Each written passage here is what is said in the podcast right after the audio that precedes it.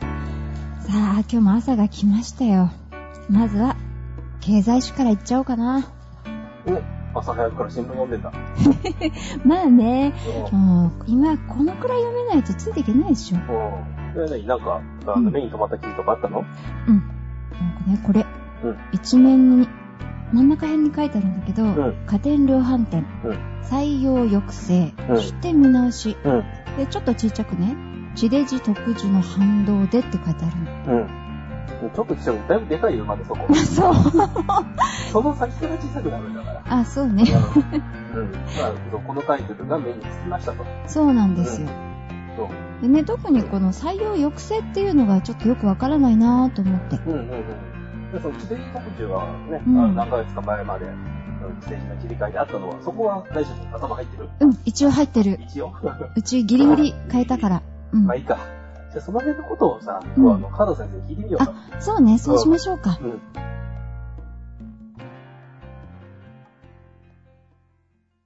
ラビオ経済タイムズ。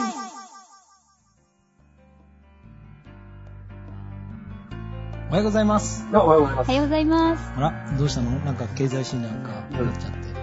そうそう、これからのね、経済の流れちゃんと勉強しておかないとついていけなくなっちゃうから。おー、すごいね。今日雨が降っちゃいそうだね。雨だったらこの新聞でね、頭の上に乗せて。いいね。ほんとだね。そう、新聞っていろいろ使えるから、もうこれからもっとみんなに広まってほしいんですよね。最近の大雨に耐えれるかどうかな、これな。そっちの道具ですからね。知識として使わないから。そうよ、知識として使うために先生今日呼びましたよ。おー、すごいじゃないですか。そう、実はちょっとね、教えてほしいところがあってね。お、いいね。そう、あの、家電量販店のところに、はい。採用抑制、うん出店見直し、地レジ特需の反動でってあるんですけど、うん。この採用抑制っていうのがちょっとよくわからなくて、どうしてなんだろうと。うん。あの、去年から始まったと思うんだけども、あの、まあ、国のね、この経済政策というか、経済を良くしようということで、うんえっと、実際にこうみんなに家電を買っていただこうと。で、まあ、その売り上げとか上がることで、まあ、実際にこの雇用促進っていうのを去年まで流してきてたんだけども、うんまあ、それがエコポイントという形で、まあ、みんなも知ってると思うんだけども、まあ、そういった、まあ、活動のことが去年終わってしまって、はいまあ、この新聞の場合っていうのは対前年度比っていう形でこう出してくるものだから、まあ、去年行ったものが今年こう比べてみたらやっぱり良くなかったとうーんで思った以上に落ち込んだということで、まあ、雇用関係というのをちょっとこう減らしていこうと、まあ、そういった採用抑制というのが出てんじゃないかな。そこにやっぱりうん行っちゃうんですよね。うん結局、一番最初に切られちゃうところは採用、人件費。そうだね。やっぱりかなりのう、あの時はこう、やっぱりこう、なんていうのかな、あの、地デジ対応という形でスタッフが必要だったと思うんだけど、今年はそこまででもないよね。そうですうね。ん。それだけたくさんの給料売らなきゃいけなかったの去年は。 そうです よ。うん。もうね、長崎で全員自転車を見れるようになりました。その前提なんで。ううんん。まあね、まだ見れてない人いっぱいいるとかね、そうですね。あの NHK の契約をこれを機会に切っちゃった人が、9万世帯の方なんだったのかっていう話もね、あそうそんなうにん。アナログ見れなくなって、ええうちはありませんっていう、ね、理由が成り立っちゃった人がいるっていうあー。うん。のもありましたけども、そうですよね。でも、地デジにしましょうって一生懸命叫んでたの、確か NHK でしたよね。そうだったね。まあ、NHK プラスでね、銀行関係も全部入って、自転車で大使みたいなのでやってましたけどね。にもかかわらず。うんあらそんな感じなんですよ。ー。うーん、厳しいですね。まだまだ、これから経済は厳しくなるんでしょうか、先生。あの、新聞とか、あとこの経済誌っていうのは、まあ今言ったこう、じ事実っていう、採用抑制という、まあ、事実があった後、まずその理由が書かれるんですね。うーんまあ、事実が最初、その左右を抑制すると。でその理由は何かと言ったら、先ほど言った、まあ、去年まで行われていた、そのエコポイントうんだったりとか、地デジ対応という、まあ、そういったものが終わってしまったから、要は今年は、それの反動で採用抑制という、あーあの、理由があったわけよね。はい。でも、その後、経済誌とか新聞というのは、その後、未来はどうなるのかと。将来はどうしていくのかということが書かれるから、はい。まあ、それをその後こう新聞だったりとかその経済誌の方で探っていけば、まあ、どうな、どういうことが起きるのかっていうのが書いてあるよね。ううんん。やっぱり新聞読まなきゃね。ううんん。。これもちろん読み込まないと。うん読み込まないとね。うん。そうか。じゃあこの先をもうちょっと深く。うん一番でかい文字読んでるだけじゃない。う。そうですうねん。この先先生どっちへ行ったら、これもうちょっと深いところまで行きますかね。うん。あのーまあ、今回、この記事の後半戦に書いてあるのは、あの、一番最後の行なんだけれども、まあ、大手のその電機メーカーさんが、このままその10月以降もこの水準が続いちゃうと、まあ、いよいよこの在庫が溜まってきちゃうと。うん。じゃあこの在庫をどうするのかということで、実際にその一斉処分なんかを行ってくるわけだから、まあ我々としたら、まあある意味、値引きセールみたいなのが始まればね、あうあ、ん、いいですねう。ん、あの節電対策っていう形でも今言われてるように、買おうかなとか買い替えようかなっていう方にとっては、今こう家電屋さんに行って物色してみて、さらにこの、まあ、9月10月、9月はあの中間決算ということで、あのほとんどの会社さんが3月決算だから、まあ、6ヶ月後ということで、そうですうんね。中間決算セールみたいなのを行ってるんだけども、うんさらにここに新聞に書いてある10月以降もこのまま悪ければこのセールは長続きするまたはそれ以上に値引きセールというのを行ってくるかもしれないねもういいですね。ほら、うちの人もすごいいち早く対策した人たちって、多分その機能が上がってくる前の風にかかってるんだよねああ、そうか、そういうことにじゃなある。今新しい出てうるん。じゃあもうそれ、紙の国際政策、国際政策になってるから見えてるんだけども、でも新しい顔を買い替えようって言った時に安いのは、ああ、さらにね。次はそこ狙い。うんで、今度1回、3台、4台、5台ってね。うんまあ、最後はこう、あの、一部屋に6台とか並べて、えいろんなチャンネル見ながら、そんな世界来るんですか ねもう来るかもしれないで何すね人本当かに先生やってるって友達もいるし、え、いますかうんうわー、すいろごんないチャンネル同時に見たい。うん同時まあこの女性なんかでいうと調理場とかのねちょっとしたスペースがあればそこにテレビを小さいのを置いてあるとかそねうですね。今非常に安くなってるから、うん、そういう方もたくさん出てるね、ああ、いいですうね。んそんなふうになったらね。選択が いろい ろね、勉強するかとか、それぞれのところに1台ずつとかね、出てくるかもしれない。どっちへ行っても。うん。テレビがだったらもうコーダの持ってさ、持ち歩けば1個ですんだよ。ま あ、それ今私も言おうと思って言わなかったんだけど。うん。そしたら売り上げ全然上がらないじゃないですか。だからそそれでもでかいのが見たいとかね。うーん、そうですよね。テレビね。やっぱりみんな買うとしたら今、テレビですか。もうでもテレビ大体買い終わったからもうんう、買う人は次の商品ですよね。そう冬物。そうね、冬物ね。ううんん。。そう壊れるもんじゃないからね。ですよね。今一番この季節売れる冬の電気製品って何でしょうね。まあ、暖房器具がちょっとずつ出てくるかもね。あだあ、いぶ暖房器具。う、うん秋になってくると、やっぱりちょっと涼しくなってくるし、ー朝。まあん。すごく最近、もうまあ何年か経ってるけど、ん炊飯器の形した、あの、板ボキがあるのああれとかね、ありましたあ、。ちょっとオレンジ色のね。うん。あああ、あいいいうですところね。に、とか、ただ、あれどうですね、あの、あまり電気使わないように、うん。ガスになってくれるかもしれない。そううね。ん。もしかしたらね、うん。石油ストーブとかね。うん。ああ、そうね。確かに。うち何買おうかな。なんかおすすめの商品ありますかねこれから買う人に。これから買う人におすすめしたら、すごいざっくりそだな。う、ざっくりね。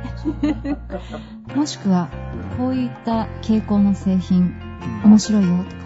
ああ、うん。何がいいかな。やっぱり、あの、その外出先に何か見えるようなものね、あの、タブレット端末みたいな。そう、うんそれを今私買おうと思っているんですよ。もう、ねどこの製品買ったらいいかあー悩んでて、悩むよね、それはね。そう、難しいんですけど、何を基準に選んだらいいですかね。自分の使いやすさ。そうね。その店頭に置いてあるやつ使ってみて、あ、これ使いやすいと思ったらそれ買ってくれる。なんか今度新しく、どこだっけ、ソニーから出ますね。あうん、タブレットを使ったタイプのやつだね。うんう。なんか新しいほどいいものなんじゃないかっていうね、うんこう勝手な想像があるんですけど、そうでもないんでしょうか。あの、新しいほどね、あの、変わった機能が乗っかってくるので、うんはあだからあの一般人には使いにくいかもしれない。そういう噂が。で、だからある程度慣れてきたものの方が、一般人に使いやすいっていうから、うーん。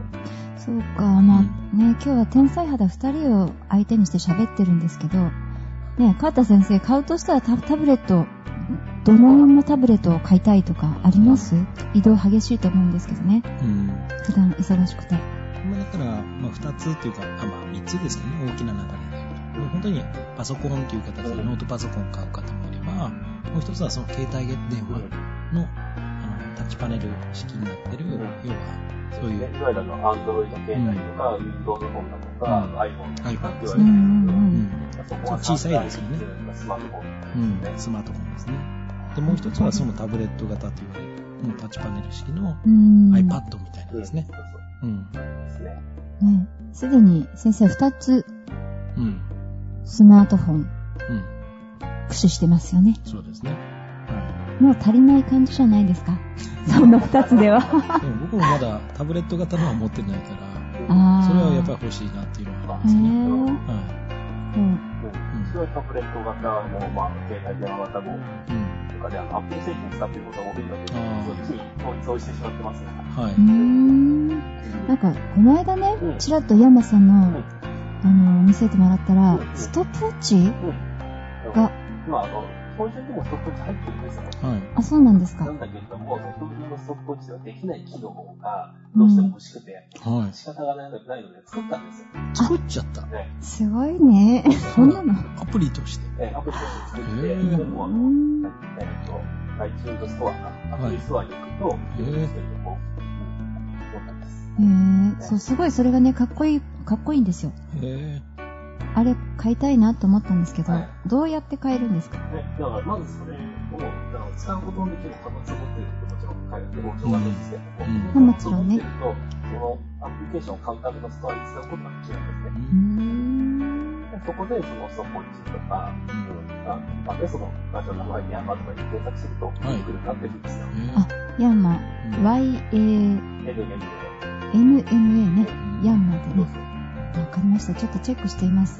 多分どんな機能がついてるんですかで私は、まあ、皆さんその、ラジオ作ったりとか、はいあの、テレビっていうのも、その、ムービーを編集したりとかそういうのがあったので、その、時間のタイムコードとか、すごいいろんな種類があるんですよ。はいはい。あの、タイムコードっていうのは何何なんそでうすテレビの話してましたけど、かはい。テレビって、その1秒間に、はいうん日本の NDHC の場合には29.97フレームってすごい半端なへえ。その量30コマとか、はいそ。ういう形でこう綺麗に割れればいいんですけうども、ん。割れないんですよ、うう29.97んーで、んもう割れないんだけど、ここに1日間もかかったんですよ。うん何が起きるかっていうと、はい。なんかこう分としてはみ出すんですよ。はいはい。へー何分かに一コマ多いですか、少ないですか、うんうんそれに調整したように、すごい細かい作業ですうねそう。すると、あの、アナログが、はい、やばいやつ、でもいいなって、はい。へデジタルで作りました。え。なんか作ってうん。で、その NPC っていうとか、その、えっ、と、バイオコマスがあるんで、その、まあプログレッシブっていったら、えっ、と、なんだ、えっ、と、インターですか、はい。その形式がありますけれども、そういうのにも対応していくっていう形で、だんだん広げていった、うん。そういうのがあって、あヨーロッパの、ね、パル方式なんかにも対応したりとか、いろんなことしたんですよ。へえ。すごいですね。全部で何カ国語、うんん何カ国で使えるで、えっ、仕様と、ですかいや、あの、もう何カ国じゃなくて、全世界発売っていう形にしてあるんで、 そう。ね、うわ全世 界。すごい。それ、買いたいですね。値段ちなみにいくらなんですか高い。あ、安い。安いですね。まあでもそのアプリを売ってるところの値段のね、あの、うん。平均からするとちょっと高いかもしれないああ、ですそうなんですうね。んけど、ここだと100円とかね、うんあ安くあ、ありますもんね。無料もありますうしね。んいいですね。どんな方に使ってもらいたいうんまあ、ね、その放送関係っていうところから始まったので、んそっち関係で困ってる人がいたら、んまあ一番大事ですから、うん。あの普通のストップウォッチとして使うんだったら、逆に企業が多すぎるんで、そでうすねするとね、あの、普通に、あの、標準で入ってるものでも十分かもしれないですけど、そういう、そんなタイムコードっていうものに関わる人たちが、もしいたら、うん。使っていただければなという、うん。そんなものですね。うんそうぜひね、タブレットまずうん。本体買ってから。そうですね。まあ、あの、皆さん多分、あの iPad をまあもちろん使いますけども、iPhone で使えるので、ね、あ、そうなんですか。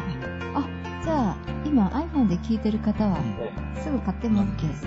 iPhone、iPhone 形でも使えるようになってます。へーわかかりました。ぜひ、じゃあそういうのは必要な仕事をするように、まずして、それから、買って。その仕事って何あの、ラジオ局の勉強に勤めなさいって話。まあそういうことよね。そういうのが必要な番組をね、いっぱい持ったりとか、うん。ということですね。まあでもちょっと言ってたらうん来るかもしれないじゃないですか。まあね。うん。何事も言ってみないと始まらないですからね。まあそうですよね。ねあとどんどんみんなの忙しくなってきますけうど、ん加藤先生、またどんどん秋忙しいらしいじゃないですか。そうですね。ねもう10月からは、もう本当にセミナー回数が月多分35を超えてくると思うので、講演会とかですね。月30オーバーってことは、ダブルヘッダーの時がたくさんあるってことですよ。え。ってことですよね。私も、あれ ?31 超えてるそうですね。年間で、まあ多分350回は超えてると思うんですね。あはあ、い、そ登んな壇。回数がですね。えじゃあ、風邪で寝込めないですよもねう。そうですね。休んでる暇ないですねう。わーじゃあ、風邪ひかないように、今日は、うん。い。はい。ちょっとなんか、美味しいもの仕入れてきました。うあん、ちょっと、あ秋冬。気になりますね。のです体をね、考えてですかそうですほよ。ら。やっぱりね、か体、体まず良くするには温めるのがあ大事だってね、全員じゃないですけど、はい。言いますからね、はい。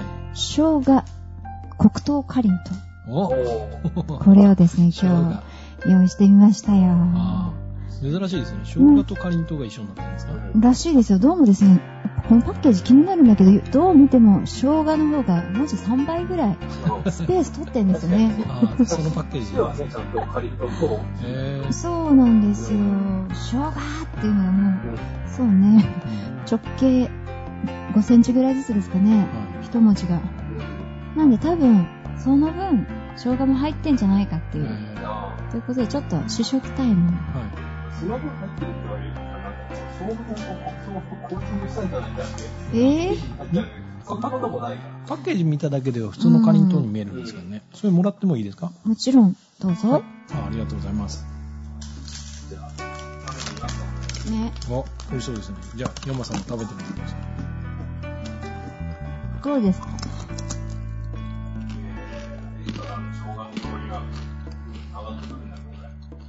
どうもでもコーティングだけって感じじゃないですよね。うん本当そうですね。。でもなんか不思議ですね。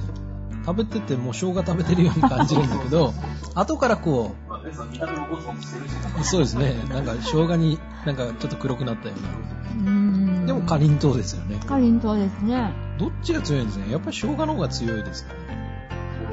できることなら、はね、ちょ私今ネタ出した側としてはね、生姜が強いって言いたいんですよ。ほら、35回の登壇で風邪ひかないようにい。季節の変わりね。もうはい体が温まってきましたよね。もう早いですね。そんなに速攻性あったかそう、こうせ。いや、川田先生特別ですからあるんですよ。なるほどね。そう、ターボがついてるんですね、きっと。嬉しいですね、こ消化機能に。はい、そうそう、このお土産にあるね、はい生姜のスライスを、うんなんかドライフルーツみたいにして、うんそれになんか黒糖をかけてあるとか、その粉をまぶしてあるんですが、うんあったんだけど、れ。うん。その解消が強い感じがするから、なんか、う強んい。ねでも美味しいですね、こ辛口だよね。え。なんかそこに生姜部って書いてあるのがれ。あ、あ気りますになって、ね。他にもね、芋けんぴっていうのも隣に置いてあったんですよ。えー。 それは買わなかったんですかうん。予算、予算の関係でほら安、さの関係で私たちこれから経済厳しくなっていくの で、はいそこ、だから無駄買いしちゃいけないわけですよね。それがね、いかにその目を切って買わせるかっていうのも、そのパッケージ作る人に考えてみあ本当にじゃあ彼らのミスだ。たら、そっちだあね。の、節電はしていいけど、節約はしなくていいかな。経済抑制するそうねう。んそうか、お金回していかないといけないんですよたね。あじゃあ今度、両方しっかり大人買いしたいと思い ます。大人がいと。もうがっそりね。コーナー。うん。でも買ったらみんなに配ればいいわけですようね。んこれ、いいよって。でもちょうどね、こう、季節的にも寒くなってきたから、こういう生姜商品とか置けば、ね、経済も良くなっていくからね、買う人に。そうですよね。いや、美味しいですよ、こうれ。ん。今まではこう、ね、食べたくな、食べてない人も、食べれるようになるかもしれないね。うん。そうですよ。うん、美味しいですよ、本当に。生姜食べられない人ね。うん。いいるかなや、僕もあんまりそんな食べないですよね。うけど、まあ多少高さが苦手っうていんう人もね、ああ、そうですよあーそうなね。んだ。うんみょうがとか苦手な人は聞きますけどね。あーそうですねそうそうそうそうそうう。ん構造類ですね構造類ね。ちょっとこう、口とかねうん。そうですね。でも、良薬、口に逃がしね。ちょっと癖のあるものは体に良かったりしますね。ああ、そういうまずいもいっぱい青汁そうですね。入ってる。うんまずいものほどっていうかね。でもよくこれ最初口に入れたですよね。うんうん。うん。確かにね。このチャレンジスピリッツが、うん。ねこういう新商品をこう、うん前に出すような起爆剤になるわけですよね。シャうンんされてるものなんでねう、んナマコとかで売り主とかに、ああいう感じじゃないかな。 うんそれを見つけて最初に食べて。そうそう。うん、食べた人すごいですね。ね。で、それをみんなに勧めたわけですよ ね。そうですよ無ね。理の過労のやつもすごいなと思いますけど。あー中をこう取り出してね、食べようとはなかなか思わないですよね。そうですね。もし、海がここにあったら、どうしますか山さん。それはもうもちろんで食べますけど、まあ今、美味しいって知ってるからね。うん。でも知らなかったらどうします知らなかったらなんだろうな、とりあえずその米の中身が気になるからやっぱり悪かった。やっぱり悪いんだ。まあ、現在なんか柔らかいもの出てきたらどうしようかな。食べてみたいやっぱり興味はあるわけですよね。ね。そうか、川田先生はどうしますかうん。ウニ見たらですかうん。入れますね。怖いですね、やっぱりトゲトゲしてて。そうか、みんなそれぞれね、あの反応が違うわけですよ。同じもの見てもね。キャラクター性が出てく出る。てくるね。面白いあんまね。りこう、トゲトゲしてたり、足がいっぱいあるのが嫌いなんですよね。足がいっぱいあるの、ムカデとか。そう、ゴキブリとかね。ダあメなんですよね。ムカデも嫌ですからね。足にかって、カニとかありますよね。あれなんーだよ。あ食べたくなっちゃいます。やっぱり割るんですね。ー。割りたがりや。なんか足がいいみたいな長いやつとかね。あそうね。いいですね。そろそろなんかそういう、お鍋屋で今度こういうのやってみるのもありですね。あ、いいですね。鍋つつ確かにこうい鍋て。すぎだから、すぎたものになっちゃう、これは。そうそうそうそう、話題を。一応経済ネタになっていくんですねそうです。いうん今の、あの、この価格についてねうん、どうやってはいはい。分析しますかとかう、んあの、ありですよね。うこれから魚介類が上がる可能性がありますかんそうですね。うやっぱり、ん。まあよく言われるのが、やっぱりこの、うんなんですかね、マグロとか、やっぱはい。り中国の方が非常にこれから食するんじゃないかということで、話題になってますからね。そうですね。はい、一度ありましたもんね、この日本の方で、あの世界的な、行動しましたよね。はい、高騰しましたよね。そういえばありました。うん。さらに、これから、いろんなホタテとかね、うんいろんな方に進んでいく可能性が高いと。そうですね。まあ、中国人、本当に 中国人だけでも13億人いますし、インドの方も11億人いるということで、もう日本の人口が1億2700万人ですから、その10倍、内しはこうインドの方も含めると20倍以上の方たちが、これから生活環境がこう改善してくると今、ここの経済新聞の中でも載ってるようにですね、そういう方たちがもう、まあ、生ものを食べるかは分かりませんけども、うんまあ、火を通したとしても、かなりの方がそういう今まで食べていないというものを、まあ、グローバル社会ということで情報がですね、あはの、Facebook とか Twitter でもあるように、そういう情報が今こう手にできる状態になったので、うんそういう方たちが食べて意外にこう同じ人間なので、美味しいってなったらですね、だからそういった方たちがこう買うようになったら、いろんな食材とか、い。そうでそうすいったものね。が高騰してくる可能性、どうですかね、ヤンマさんは。ですね。うんやっぱりそのある意味ですしかないわけですから、ええそれをまあまあ焼いてるからまあまあないですけどうん。うやっぱりまあ数はね、そういう人数ってわけないから、ん。そうですよね。でじゃあたくさん欲しいっていうのはなかなか当然値段は上がってきますよね。うん。特にだからもう一つ要素として、いあの日本と東日本の津波にもって、うみんん。いやなこのやめてるじゃないですそかう。なんですよね。そうそう水揚げが違うとこから入ってくるとか、はいはいいはうことになってまえすしえ。い。うん。そうですね、物流がちょっと距離が長くなったりとかですね、燃料費がやうんっぱかかるとなると、普通ではちょっと買えなくなってきたりっていうのもあるでしょうね。なうん。いもの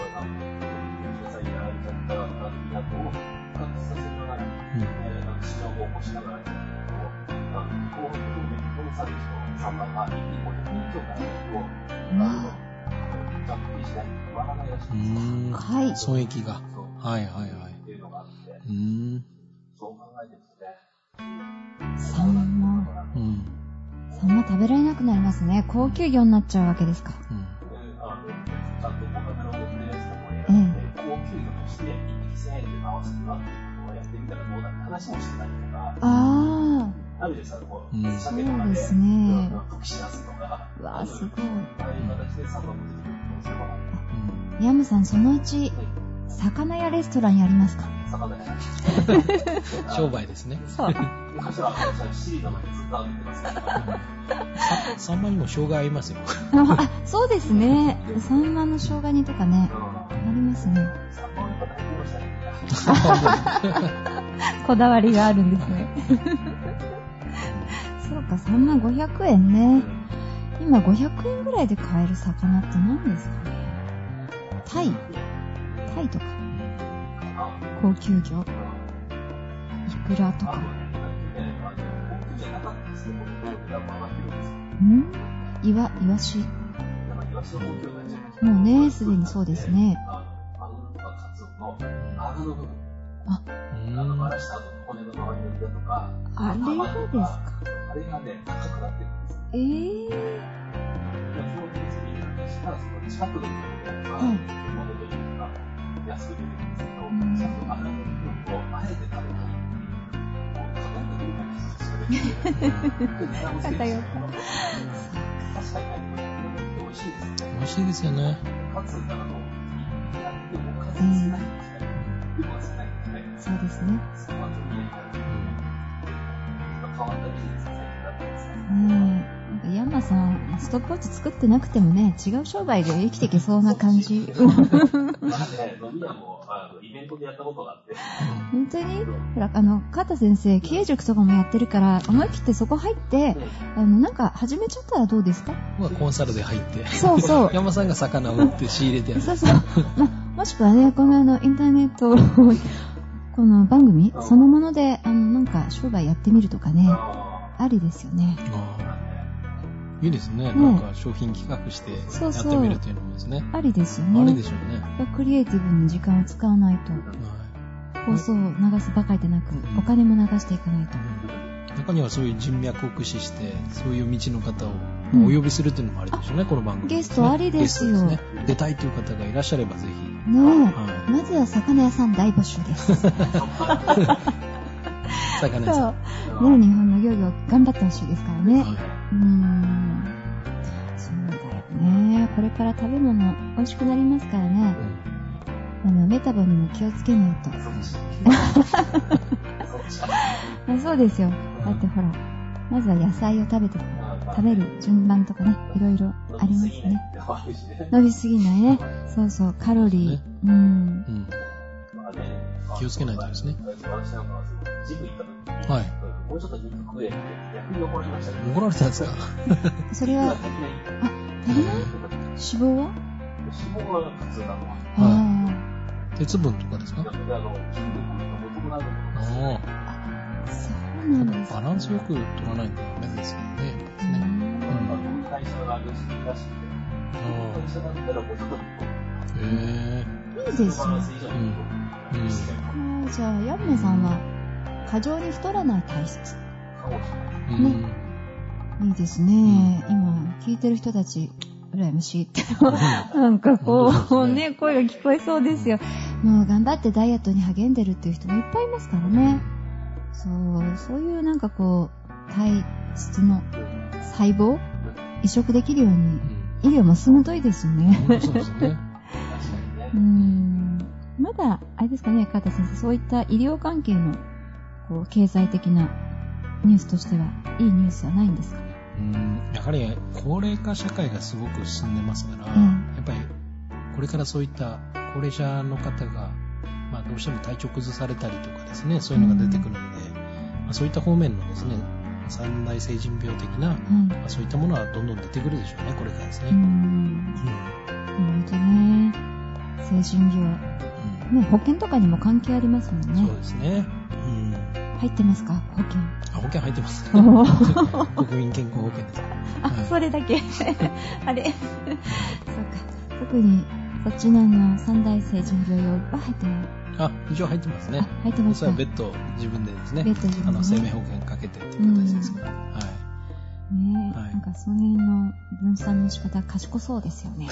保険で分散ですか。うん。はい。そうですね。またそれはおいおい。はおいおいね。い。今日は導入部分ですからね。さあ、そろそろ時間の方が近づいてまいりました。えずっと喋ってまいりましたが、自己紹介してませんでした ね。うん。えー、じゃあ今日はまず、お誕生日の方が一人いますんで、おお誕生日の人から紹介、自己紹介してもらいましょうか。 ありがとうございます。はい。えっと、今日がちょうど誕生日ということで、えっと、私の方が、あの、川田秀俊と申します。皆さんよろしくお願いします。よろしくお願いします。はい。えっと、私の方は、あの、ペイフォワードという、まあ、会社をですね、えっと、経営しておりまして、えっと、主には、まあ株式スクールの経営をですね、えっと、埼玉市、また東京、あとは福岡の方でですね、えっと、開催しております。で、それ以外では、あの、まあ、経済新聞社さんの方から、まあ、この、経済講演会の方のセミナーをいただいたりとか、あとは大学生向けのですね、この就職支援セミナーとか、まあそのような、まあ、いろいろ経済にまつわる、まあ、講演活動とか、あとは、まあ、授業だったりとか、まあ、セミナーという形でですね、行っておる、まあ、そういった会社になります。はい。ということになりますね。はい。簡単ですけど。はい。バリバリの先生ですいいねで。すね。いやあそして、えもう一方。はえ、よろしいですか。山さい山さんです。んですね。はいお願いします。えー。まあね、この番組を今、えー流しております、ラジオ ID の裏の方の主催をさせていただいております、山と言います。はい。ね、あの、いろんなところに本当に首を突っ込むのは好きで、非常にこう、知識が、ね、なんか積み上がっていくなというところでね、あの何の専門というわけではないんですけれども、本当にいろんな話題が出てきても、どこにでも食いついていくと。はすごいですね。たくましいですね。はいい。。ねえ。えーぜひ、どうぞよろしくお願いします。よろしくお願いしよまろす。しくお願いします。あ、そしてはい、私、藤井優子です。えー、本当にね、まあ、今回はですね、本当一市民、何も知らない一市民として、 まあ、あの、質問役として知りたがり屋優子とおーいうあシチュエーションでいきたいなと思います。あの世の中のね、循環が良くなるような活動、えそういったものを目指して2008年ぐらいかな、実は、あの、一人で活動スタートしました。え今回もそんなあの意識の一端で参加させてもらえればなと思って、え今回こちらでね、また喋らせてもらうことになったというところです。ぜひ皆さんいろいろ教えてもらいながら世の中良くしていける、なんかそういうお手伝いできればいいと思っています。よろしくお願いしよまろす。しくお願いします。はありいがとうございます。ペースはどれくらいでやっていくつもりなんですかあ、放送はい。うんどうしましょうね、山さ。どうんしましょう別に週1でも5秒半の、ねそうね収録が間に合えば、あ時々お休みする時もあるかもしれないですけあ、ほぼど。、はい。はほぼ日回なんとかじゃなくて、ほぼ、ほぼ毎毎週週、毎週でい。ほはぼ毎週予。定みたいな予定みたいね。い。うんそう、時にはね、お休みする週もあるかもしれない。うんえーみんなドキドキしながらその週を待つ。基本的にはオンエア月曜日でいいですかはい時間はアップは時間は、えっと6時ですかねはい。はい。 6時ですね。はい通勤の時に聞けますね、そうしたら。い朝一ダウンロードしていただければはいいかと思います、や、楽しみですね。ねえ、これから始まりますよ。秋からスタート。これス タートいいで私すねも誕生日からスタートしたそとうころです、そうですよ。嬉しいですね。ちょっと今回は最高、ね、花向けのような感じで、いやありえがとうございます。ー番組スタートです、えーこれからもね、皆さん毎週、ぜひ、月曜日朝6時、ですねはい、ナビを経済タイムスにご期待ください。はいということで、そろそろ番組の方、おしまいにしたいと思います。それでは皆さん、今日も一日、素敵な時間をお過ごしください。いってらっしゃいいってらっしゃい。